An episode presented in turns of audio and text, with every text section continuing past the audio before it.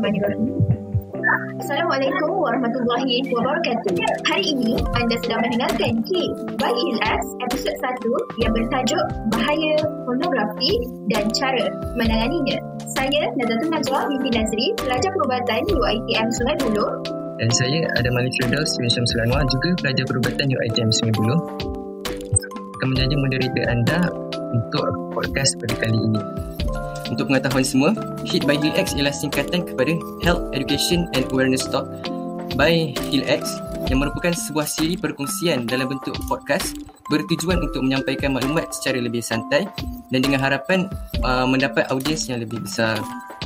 Ya, betul tu Adam. Saya sebenarnya berbesar hati kerana siri podcast kita pada kali ini kita dikunjungi oleh Encik Muhammad Fairuz atau lebih dikenali sebagai Ahli Fairuz Al-Jengkawi. Buat pengetahuan sidang pendengar sekalian, beliau merupakan seorang penceramah bebas dan motivator remaja yang kerap mengulas tentang isu-isu berkaitan pendidikan seksualiti. Bukan itu sahaja, beliau juga merupakan seorang influencer di media sosial seperti Facebook, Instagram dan juga Twitter dan beliau sangat terkenal dalam meningkatkan kesedaran tentang pendidikan seksualiti dalam masyarakat kita termasuk juga isu pornografi. Beliau juga untuk mengetahui semua uh, merupakan penulis buku untuk buku mudahnya mengajar pendidikan seks dan mudahnya didik anak berdepan ancaman pornografi. Jadi membandangkan akhir pun dah bersama-sama kita pada kali ini. Jadi saya um, mengucapkan selamat datang kepada Akhir Fairuz. Assalamualaikum warahmatullahi Waalaikumsalam warahmatullahi wabarakatuh. Terima kasih atas jemputannya. Terharu rasa dengan dengan apa namanya uh, perkenalan awal daripada saudari dan saudara moderator tadi. Terharu. okay, silakan kita nak bincang apa, Ya. apa malam ni? Silakan. Uh, kita akan berbincang mengenai isu pornografi. Betul tak Nazwa? Ya, betul. Hari ini kita akan berbincang tentang isu pornografi khususnya dalam kalangan remaja. Sebelum kita pergi dengan lebih lanjut, elok kiranya kita telusuri Baik. dahulu maksud perkataan pornografi. Hmm, baiklah, berdasarkan laman portal Kementerian Kesihatan Malaysia, pornografi bermaksud bahan bertulis atau visual yang merangsang keinginan seksual dan bertujuan untuk memberi memberahikan pemerhati atau pembaca. Baiklah, itu merupakan maksud pornografi secara formal. Ya. Namun begitu, pada pada pandangan ahli Fairuz sendiri, apakah maksud pornografi dalam bahasa mudah ataupun yang lebih senang untuk kita fahami? Silakan ahli Fairuz. Baik, uh, bismillahirrahmanirrahim. Terima kasih Nazwa atas soalan tu. Uh, memang betul kalau kita search kat dalam Google, kita search definisi ataupun maksud pornografi memang akan keluar daripada uh, My Portal Health Malaysia tu. Uh, memang bahasa dia tu kita rasa macam faham tak berapa nak faham lah. Uh, cuma memang daripada segi definisinya itu juga ada satu uh, maksud yang lebih kurang maksudnya yang tepat lah. Cuma kalau daripada segi bahasa, istilah pornografi ni dia datang daripada uh, bahasa Greek uh, ataupun ketika itu zaman uh, tamadun Yunani di di Greece ya. Uh, dan dia datang daripada perkataan pornia yang bermaksud uh, pelacuran. Okey, uh, pelacur ataupun aktiviti pelacuran. Uh, grafi itu dia bersifat gambar lah. Uh, cuma gambaran uh, image-image ataupun perlakuan, perilaku uh, kelucahan ketika itu dia hanya dalam bentuk gambar lah. Uh, gambar di dinding, gambar ukiran-ukiran. Maka itu disebabkan pornografi. Cuma kita kena faham dalam kandungan lucah ni eksplisit punya konten seksual ni sebenarnya dia dah ada lama dah kat dunia. Ia bukan sekadar ketika tamadun uh, Yunani bahkan kalau mereka seorang arkeologi menggali uh, ataupun uh, me, me, mencari hasil-hasil peninggalan tamadun Rom, Mesir purba, ya, uh, Pompei ya, termasuklah apa namanya uh, mana-manalah tamadun-tamadun yang ada ya, yang yang terkenal kebiasaannya akan ada eksplisit punya sexual punya konten. Ya bukan video YouTube tak, tapi yang yang berbentuk uh, bentuk kemaluan lelaki, gambaran uh, hubungan persetubuhan yang di, di, dibuat. Ha, tapi itu zaman zaman itulah. Cuma ini pornografi itu bahasa mudahnya adalah kandungan lucah. Ya, kandungan lucah tak kisahlah video ke, uh, gambar, cerpen, uh, penulisan, uh, termasuklah juga uh, apa namanya anime, animasi lucah. Ya, yang mana ia membawa kepada rangsangan seksual kepada penonton ataupun pembaca. Ha, Jadi itu maksud paling mudah tentang pornografi. Jadi nak beritahunya pornografi pada hari ini dia tak ada lagi lah dia conteng-conteng ya, di tepi-tepi dinding. Ya, Cuma benda tu ada jugalah kat tanah-tanah awam kan. Cuma nak beritahunya hari ini pornografi ni dia bukan sekadar satu benda yang tersorok sebab uh, pada uh, tahun 60-an dia telah menjadi satu industri yang besar yang bermula daripada Amerika Syarikat lah dengan munculnya satu majalah yang bernama Playboy. Jadi selepas pada itu dengan ledakan teknologi yang semakin berkembang, akhirnya dia jadi satu industri yang maha besar hingga menyebabkan ketagihan yang amat luar biasa pada masyarakat. Ha, itu kita akan bincang kemudian. Jadi itu sedikit maksud yang berkaitan dengan pornografi.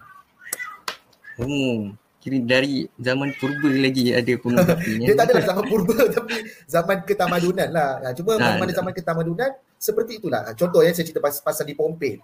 Uh, kita tahu Pompei ni ada satu bandar yang terkenal di Itali yang mana mereka ni uh, ada satu kepercayaan yang bernama mantra. Mantra ni mereka uh, bebas untuk melakukan hubungan seksual dengan sesiapa saja. Dengan uh, dengan uh, laki ni dengan uh, isteri kepada kawan dia Uh, macam isu swinger yang kat Malaysia sekarang ni kan. Uh, termasuklah mereka berhubungan dengan kanak-kanak, sama jantina, rumah pelacuran yang sangat banyak. Bagi mereka, mereka bebas untuk buat dengan sesiapa saja. Uh, itu aktiviti pornografi ataupun uh, perkara yang pelacuran uh, ataupun perkara seksual yang berlaku di Pohnpei. Uh, tapi hari ini dia jadi legal sebab ada negara yang membenarkan aktiviti ini dilakukan Cuma jangan buat dua perkara lah sebab mereka menentang dalam pornografi, hubungan dengan kanak-kanak dan juga haiwan. Selebih daripada itu, lakukanlah apa saja. Ha, sebab itulah itu yang kita nak bincangkan hari ini. Apa benda yang apa saja tu kan? Um, apakah kalau realiti sebenar ada tak sebarang fakta ke ataupun kajian ke statistik ke yang mampu membuktikan yang sebenarnya gejala pornografi ni sangat berleluasa dan akhirnya ada tak contoh-contoh yang mampu membuka mata kita semua tentang uh, hakikat gejala ni? Baik, uh, macam ni lah eh. Kalau ikut datanya, Malaysia ni adalah negara ke-8 yang paling banyak mengakses video lucah kat internet. Okay? Dan kemudian Malaysia ni kalau kat Asia Tenggara, negara nombor satu yang paling banyak mengakses child pornography. Ya, ah, kita kita jangan kita rasa macam eh betul ke Malaysia dan paling menakutkan bila bermulanya coronavirus COVID-19 di seluruh dunia satu carian yang dikeluarkan oleh laman web Pornhub lah yang laman web lucah yang terkenal kat dunia ni Malaysia di tangga keempat okay? apa yang ada orang buat kat laman web lucah tu mereka search coronavirus sedangkan kalau mereka nak belajar tentang COVID-19 asal kat Wuhan ke atau sebab mereka makan kelawar ke kan? Mereka search kat Google lah. Tetapi kenapa mereka search perkataan coronavirus dalam laman web lucah berkenaan? Malaysia nombor 4 itu belum lagi kalau kita tengok uh, kandungan-kandungan lucah yang bersifat amatur yang mana leak ya pasangan yang bercinta ataupun mereka terlibat dengan zina dia rakam kemudian tersebar. Benda ni pun ada banyak sebenarnya. Saya nak beritahu je ada Eh, kalau, kalau kita tengok data-data tadi dia sangat menakutkan. Ya sebab yang uh, terlibat dalam isu ketagihan pornografi ni bukan sekadar remaja, tetapi kanak-kanak. Bukan sekadar kanak-kanak dan remaja saja, bahkan orang dewasa, bujang tak bujang dah berkahwin termasuklah atuk yang ada cucu sekali. Dan di Malaysia juga, kawan-kawan, saya nak beritahu kepada yang menonton. Kalau kita tengok, uh, durasi paling banyak orang menonton pornografi dalam masa sehari, nombor satu dan nombor dua adalah negeri yang majoriti beragama Islam. Malay Muslim. Ya, ini semua fakta. Dan untuk pengetahuan anda juga, saya nak beritahu kenapa industri pornografi ini dipanggil industri. Sebab bila mereka menonton pornografi, video lucah, dia akan menyebabkan ketagihan itu muncul hingga keuntungan yang diperoleh oleh pemain industri pornografi di dunia ni mereka dapat bilion US dollar. Mereka tonton, tak puas, langgan ataupun download satu video kena bayar dan jumlahnya bilion. You boleh bayangkan, ini bukan ringgit Malaysia punya cerita. Tapi dia US dollar. Siapa yang melanggar ni? Kita tak tahu siapa. Mungkin dalam rumah kita, saudara baru kita, adik-beradik kita. Ya. Dan satu lagi sebab itu data yang dikeluarkan ya, yang berkaitan dengan ini laman web ucap Pornhub saja, belum lagi laman web ucap yang lain. Ya, saya kena sebutkan sebab saya yakin yang penonton ini adalah mereka yang dah matang, yang dah besar dewasa. Biasanya saya tak sebut secara jelas nama laman web ucap ni. Tapi laman web ini sangat terkenal. Kena tahu bukan kita nak search tetapi kita nak protect orang yang kita sayang ni. Dalam rumah kita adik-beradik kita supaya mereka ni tak jadi bangsa ya ataupun mereka ni terlibat dengan ketagihan pornografi. Tak bagi tahu adalah pada tahun 2018 ya yang melayari nama web lucah ya, yang view ya jumlah tontonan lebih kurang dalam 900 bilion. Jumlah tontonan. Eh no 100 uh, no uh, tak sampai 100 bilion eh, tapi lebih kurang dalam 80 something bilion jumlah view Okay, penduduk dunia 7.9 bilion tapi yang view video Richard dalam laman web berkenaan 8 bilion lebih. Tahun 2019 meningkat berapa kali ganda? 100 bilion lebih. Okay. Nampak tak bagaimana ketagihan ni membuatkan manusia ni mencari lagi dan lagi dengan penonton yang barunya hingga membuatkan ia jadi satu benda yang industri yang besar yang saya maklumkan. Dan kita lebih takut mereka yang terjebak ini adalah orang yang kita nampak macam tak sepatutnya terjebak. Ada yang kata, oh kita kalau tak nak terjebak dengan benda ni, ya kena uh, apa namanya buatkan uh, didikan agama. Maaf cakap, mereka yang belajar agama sekalipun, yang hafal Al-Quran sekalipun, terbelenggu dengan ketagihan pornografi. Jadi cukup tak data yang saya bagi ni? Cukup tak? begitu betapa dahsyatnya industri pornografi. Saya sangat terkejut dengan fakta yang dikatakan oleh Ahli tadi yang berkenaan dengan Malaysia merupakan negara ke-8 yang mengakses pornografi lebih-lebih lagi di zaman pandemik COVID-19 ni kita berada di tempat keempat. Jadi ya, hakikat betul. yang kita harus telan walaupun pahit ialah video maupun gambar pornografi ni terlalu mudah untuk diakses oleh sesiapa sahaja. Kerana exactly, uh, yes, betul. Hmm, sebab uh, gejala pornografi ni berkembang sama seiring dengan kecanggihan teknologi. Jadi uh, pada hemat ahli virus, golongan manakah yang berisiko tinggi untuk terjebak dan bagaimanakah seseorang itu boleh sampai ke tahap ketagihan pornografi? Semua golongan. Tapi golongan yang paling rasa ingin tahu dan nak cari benda itu adalah kanak-kanak yang nak meningkat ke fasa remaja. Okay, uh, kata kalau umur mereka 11, 12, 13, 14. Ini adalah zaman kritikal yang kalau sekiranya curiosity mereka memahami tentang sexuality, sexuality tidak ditangani dengan baik, tanpa ada didikan yang sepatutnya daripada mak ayah, maaf cakap, mereka ni akan cari sendiri. Kalau mereka tak cari sendiri, yang akan begitu adalah kawan sebaya mereka. Okay, Kenapa? Sebab tu saya nak, saya nak beritahu ya, berdasarkan soalan tadi ya, bila mana kita kata setiap golongan yang berisiko tinggi, ya sudah pastinya mereka yang ada gadget ya, yang ada gadget sekarang ni waktu PDPR anak-anak yang menghadap handphone menghadap laptop sejauh mana ibu bapa sedar ancaman yang anak akan hadapi dalam media sosial dalam internet. Okey? Sebab ada satu kisah yang bila mana ada seorang remaja ni dia dia ini kisah benar. Dia sebenarnya dia tak terjebak pun dengan benda uh, pornografi ni tapi ia bermula bila ada muncul pop up masa dia main game. Okay, main game, dia tak bangkah tapi dia klik. Bila dia klik, dia terus pergi ke laman sesawang pornografi bila dia terjebak sekali, mula dia akan rasa takut, dia rasa geli, dia rasa macam berdosa. Tapi inilah satu benda yang patut semua orang tahu. Pornografi ni dia mula-mula memang awal-awal kita akan rasa bersalah.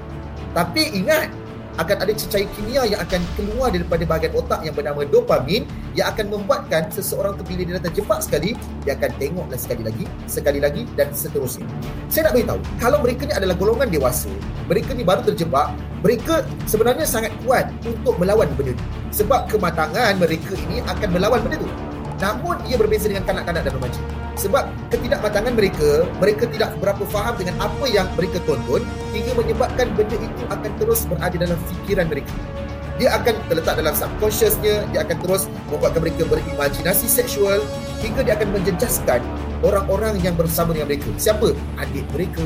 Kalau di sekolah dengan kawan-kawan kalau di rumah sekarang ni rata-rata dalam dalam grup WhatsApp mereka apa yang mereka akan buat? Hantar memes lucah hantar gambar yang tak sepatutnya dan lebih takut kalau budak-budak yang terjebak ni datang daripada perasaan ingin tahu dia tak terjebak dengan games. Tetapi ada individu yang kita panggil sebagai child sex predator ataupun golongan pedofilia yang datang daripada games yang datang daripada aplikasi yang datang dari merata tempat seluruh dunia yang hi pada anak kita demi satu tujuan untuk mengajar ataupun kendak seksual.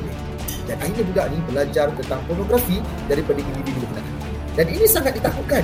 Sebab itu saya nak beritahu adalah bila dah cerita tentang uh, siapa golongan berisiko tinggi, kita kena faham benda ini adalah benda yang serius. Dan kalau saya sebut tadi tentang remaja dan kanak-kanak, jangan ingat yang golongan dewasa tak terjebak juga. Berapa banyak kes yang saya jumpa, mereka dah bermula ketagihan daripada zaman kanak-kanak dan remaja hingga dah berkahwin sekalipun sukar nak buang tabiat berkenaan. Kenapa sampai jadi macam ni? Bukankah ada individu yang halal depan mata untuk melakukan hubungan seksual? Kenapa masih lagi terlibat dengan pornografi? Jawapannya mudah. Pornografi ini akan mengajar seorang manusia untuk tidak dapat membezakan apa yang real, apa yang fake. Ya. Sebab itu saya nak beritahu, pornografi sebenarnya dia adalah salah satu dadah yang dipanggil sebagai the new drug. Dia bukan macam methamphetamine, bukan macam ganja, bukan macam heroin, tetapi ia adalah dadah yang terus merosakkan bahagian otak, terutama bahagian prefrontal cortex yang ada bahagian depan otak manusia. Ya. Bayangkan, bila orang tu dah adapt, seks adalah porn, hubungan seksual adalah video lucah, maka mereka ni tak dapat membezakan apa yang betul, apa sebenarnya lakonan. Ya. Sebab itu, kalau kita dengar cerita orang-orang dewasa pada hari ini yang dah berkahwin, ada yang dah berkahwin ajar pasangan dia untuk tengok video lucah, okay? dan kemudiannya tidak ada komunikasi untuk melakukan hubungan seksual sebab mereka ni sangat tabu dalam satu hal, tetapi dalam bab pornografi, mereka rasa betul tak ada masalah kalau mereka orang dewasa untuk tonton. Sebenarnya salah. Ya.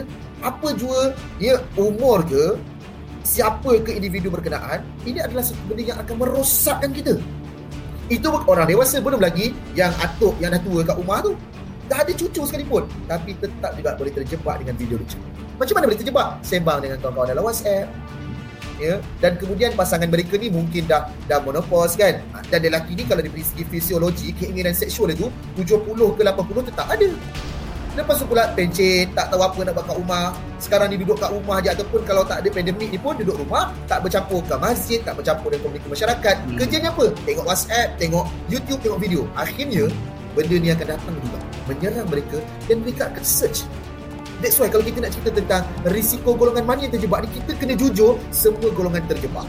Apa jua profession? Profesional, orang kebanyakan biasa, semuanya berpotensi untuk rosak sebab pornografi. Cuma kesan kepada kanak-kanak dan remaja lebih menakutkan. Sebab bila kanak-kanak yang terjebak, mereka ni belum lagi mencapai kematangan daripada sudut pemikiran mereka. Mereka tengok ya dan keinginan mereka untuk mencuba benda tu lebih besar. Orang dewasa mungkin fikir panjang. Mereka akan rasa takut. Mereka akan kata, oh takut lah nanti kan aku kena berjaga pula kalau orang tu buat report. Tapi kanak-kanak hmm. tak jadi macam tu. Sebab itu kes tahun 2019 ada seorang remaja ataupun kanak-kanak 12 tahun dia lelaki merogol seorang budak perempuan umur 4 tahun. Budak 4 tahun tu siapa? budak perempuan tu adalah anak asuhan mak dia. Mak dia pengasuh jaga budak-budak kecil kat rumah. Salah seorang budak perempuan umur 4 tahun. Okay. Dan budak lelaki ni merogol budak perempuan tu. Bukan sekali, tiga kali. Bila polis buat siasatan guys, puncanya apa? Terangsang selepas tengok video dia Okay. Begitu juga dengan kes tahun 2019 di Penampang Sabah, seorang budak lelaki darjah 5 merogol kakak sepupu dia darjah 6. Sama juga bila polis buat siasatan, apa yang berlaku sampai dia buat macam tu? Punca sama terangsang selepas tengok video macam. Dalam rumah, kalau yang tonton tu adalah seorang abang, berkemungkinan adiknya boleh jadi mangsa. Kalau seorang kakak, berkemungkinan dia boleh ajar adik dia sendiri tengok benda. Ya. Sebab itu jangan pernah compromise ataupun normalkan perbuatan yang jahat ni. Jangan anggap, oh tak ada apa-apa, ada. Ataupun rasa macam, alah tak ada apa-apa pun, nanti dah lama akan berhenti lah. Nanti dah kahwin nanti, akan tak tengok lah benda tu. No, no, no, no. Hmm. Ia tidak semudah itu. Sebab ia adalah addiction ya. Kalau rokok nak berhenti susah sebab benda tu dah berlangsung bertahun-tahun daripada zaman remaja, dadah pun susah nak berhenti begitu juga dengan rokok. Jangan pernah kita rasa ambil mudah. Jangan pernah bertoleransi dengan video lucah. Hingga ada yang kata, oh tak apalah, aku tengok ni, aku tak berzina. Aku tengok ni, nanti aku boleh praktiskan bila aku berkahwin. Nampak tak?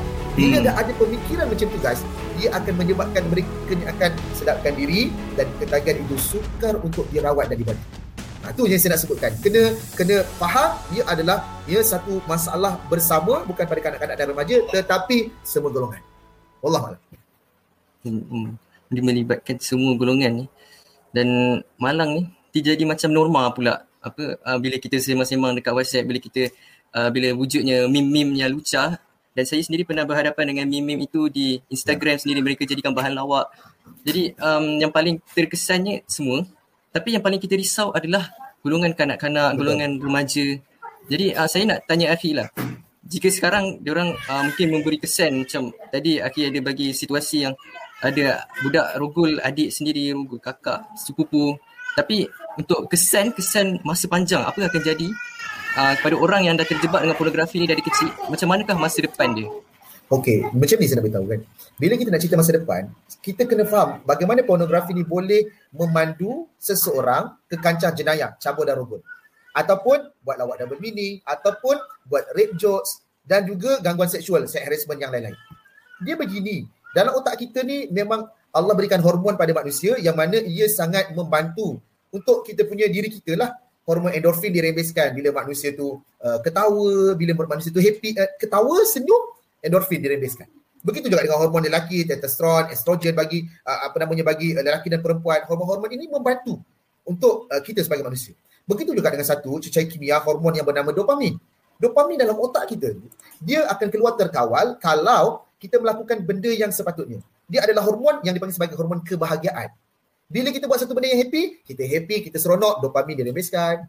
Apa benda yang kita happy tu? Makan, tidur, ya bersembang dengan kawan, tengok Netflix, happy kan? Happy, dopamin diribiskan. Tetapi, bila seseorang individu kanak-kanak ataupun remaja, mereka terjebak saja dengan pornografi, maka dopamin itu akan keluar pada bahagian limbik sistem yang ada di tengah otak ni tanpa kawalan.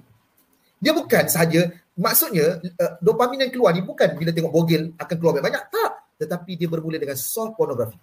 Apa itu pornografi? Adegan-adegan yang tidaklah sampai tanggal pakaian tetapi ia sudah membuatkan seseorang itu berahi ataupun berlaku rangsangan pada dia. Apa dia? Berciuman, berpelukan, ya, perkataan-perkataan yang diungkapkan dengan penuh kelucahan. Benda ni ada banyak. Jangan kata cerita Hollywood, jangan kata Netflix, dalam TV sekalipun. Kandungan seperti ini. Drama kita, filem kita. Ya. So kita bayangkan, bila seorang kanak-kanak ataupun remaja menonton adegan itu awal-awal masa kanak-kanak memang ah, parents kalau nampak adegan bercium tutup muka nak jangan tengok jangan tengok ada hmm. kan? Sampai bila nak buat macam tu? Sebenarnya saya nak beritahu ya mana kanak-kanak ataupun remaja kalau kita sekalipun tengok adegan seperti itu ya kalau seorang tu dewasa ke dia mungkin akan rasa macam bukanlah keseronokan. Tetapi dia akan membangkitkan juga rasa syahwat itu. Apatah lagi kanak-kanak dan remaja? Mereka tertanya-tanya apa benda yang dilakukan oleh mereka ni?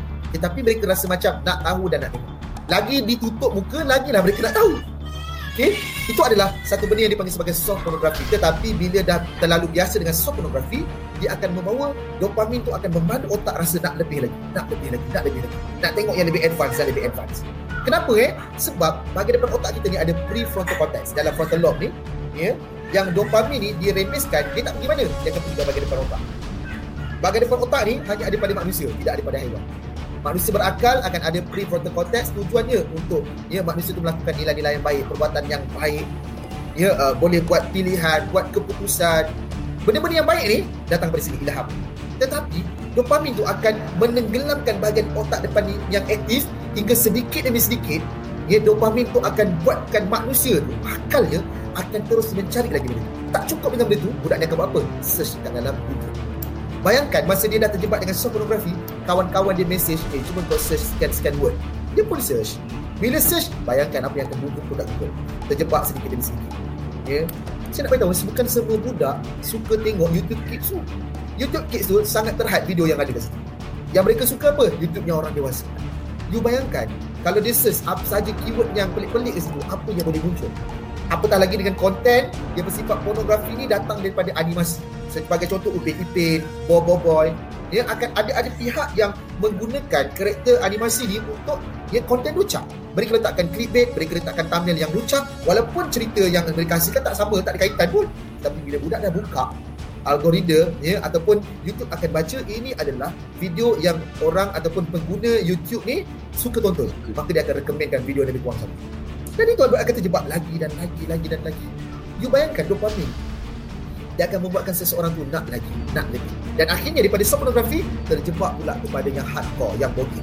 Bila dah biasa tengok yang itu, ya kalau dia terjebak dengan satu laman web lucah guys, saya nak beritahu. Satu dia terjebak. Kat situ ada pelbagai tips ataupun genre pornografi yang ada. Lelaki dengan perempuan, lelaki dengan lelaki, perempuan dengan perempuan, dengan istilah-istilah yang penuh dahsyat, dengan istilah yang ganas, yang uh, macam-macam. Saya tak boleh tunjukkan kalau program ni bersifat tertutup, Google Meet mungkin boleh. Tapi nak tayang, bila dah tayang kat YouTube, bahaya untuk disebutkan. Sebab apa saya nak ceritakan macam ni? Bila dopamin ni, dia dah, dah, dah rasa seronok dengan itu, dia demand lebih lagi. Dia mencari lagi yang lain. Dan akhirnya, bila dia cari lebih dan lebih, maka bila dah tonton, otak dia adapt itu adalah keseronokan, tetapi dia nak lebih, maka akan berlakunya pergerakan pada tubuh badan. Dan itulah bermulanya ketagihan kepada masturbation onani pula. Bila dah terjebak dengan onani guys, dia akan pergi pula lebih dahsyat kepada apa? Sex toys. Sex toys apa? Alatan seksual yang ada dijual dalam internet. Ya, termasuklah ya di dalam kedai-kedai online atas saja. Ya, sex toys, ya, tak kisahlah apa jenis sekalipun, ha, itu adalah dalam industri pornografi. Tak cukup dengan itu. Bila dah tonton, dah tengok, dah terjebak dengan benda ni, rasa tak dapat kepuasan lagi, yang sampai tahap adik sendiri jadi mangsa, cucu sendiri jadi mangsa, kawan kat sekolah jadi mangsa. Tak tak rasa seronok lagi mencari mangsa dalam media sosial menyebarkan gambar kemaluan dia. Maka wujudlah manusia-manusia yang di di dalam dalam sexual disorder ni yang dipanggil sebagai parafilia. Apa dia? Kehendak seksual yang tak normal. Suka tengok dengan kanak-kanak dengan haiwan dengan mayat fetish yang terangsang seksual sebab tengok objek perempuan pakai tudung terangsang pakai telekung terangsang. Yang pakai purdah pun terangsang. Ini ya benda-benda ni Ya, sebab itu kita nak tahu bila sebut tentang kesan negatif pornografi ni macam-macam yang dia astagfirullahalazim. Dan sebab itulah yang jangan pernah berkompromi menormalisasikan sebarang kelucahan. Walaupun benda tu anggap ya benda tu biasa walaupun mereka anggap ah, relax lah ini masih orang dewasa. Tak. Di pejabat di universiti ya uh, di mana juga tempat termasuk dalam media sosial semua orang perlu ada tanggungjawab untuk tidak jadikan seperti ini. Penjual produk ke di Instagram ke Insta famous ke YouTubers, jangan biarkan benda ni dianggap satu benda yang normal. Jadi itu saja yang saya boleh beritahu. Kesan ketik sebenarnya ada banyak lagi. Kita sambung kot nanti dalam sesi seterusnya ya, insyaAllah. Baik. Saya serahkan kembali pada uh, moderator insyaAllah. Okey. Baik. Memang apa kita teruk lah macam kita dapat tengok kerosakan tu pada pada uh, otak dia pada nafsu dia sendiri dah, dah berubah macam sebegitu rupa lagi kita boleh kata lagi teruk dari haiwan Tapi uh, insyaAllah uh, baik uh, Akhi Nazwa dan para pendengar sekalian kita sebenarnya uh, dah sampai ke penghujung episod yang pertama. Uh, sebab uh, dan jangan risau uh, di episod yang akan datang kita akan mula berbincang dengan solusi. Sebab tadi kita dah cerita bahaya cerita masalah masalah semua tapi uh, solusinya mana? So uh, stay tune untuk episod kedua. Jadi episod kedua kita akan membincangkan langkah-langkah pencegahan dan juga solusi kepada uh, gejala pornografi ini jadi uh, insyaAllah jumpa anda di episod yang akan datang Assalamualaikum warahmatullahi wabarakatuh. Waalaikumsalam warahmatullahi wabarakatuh.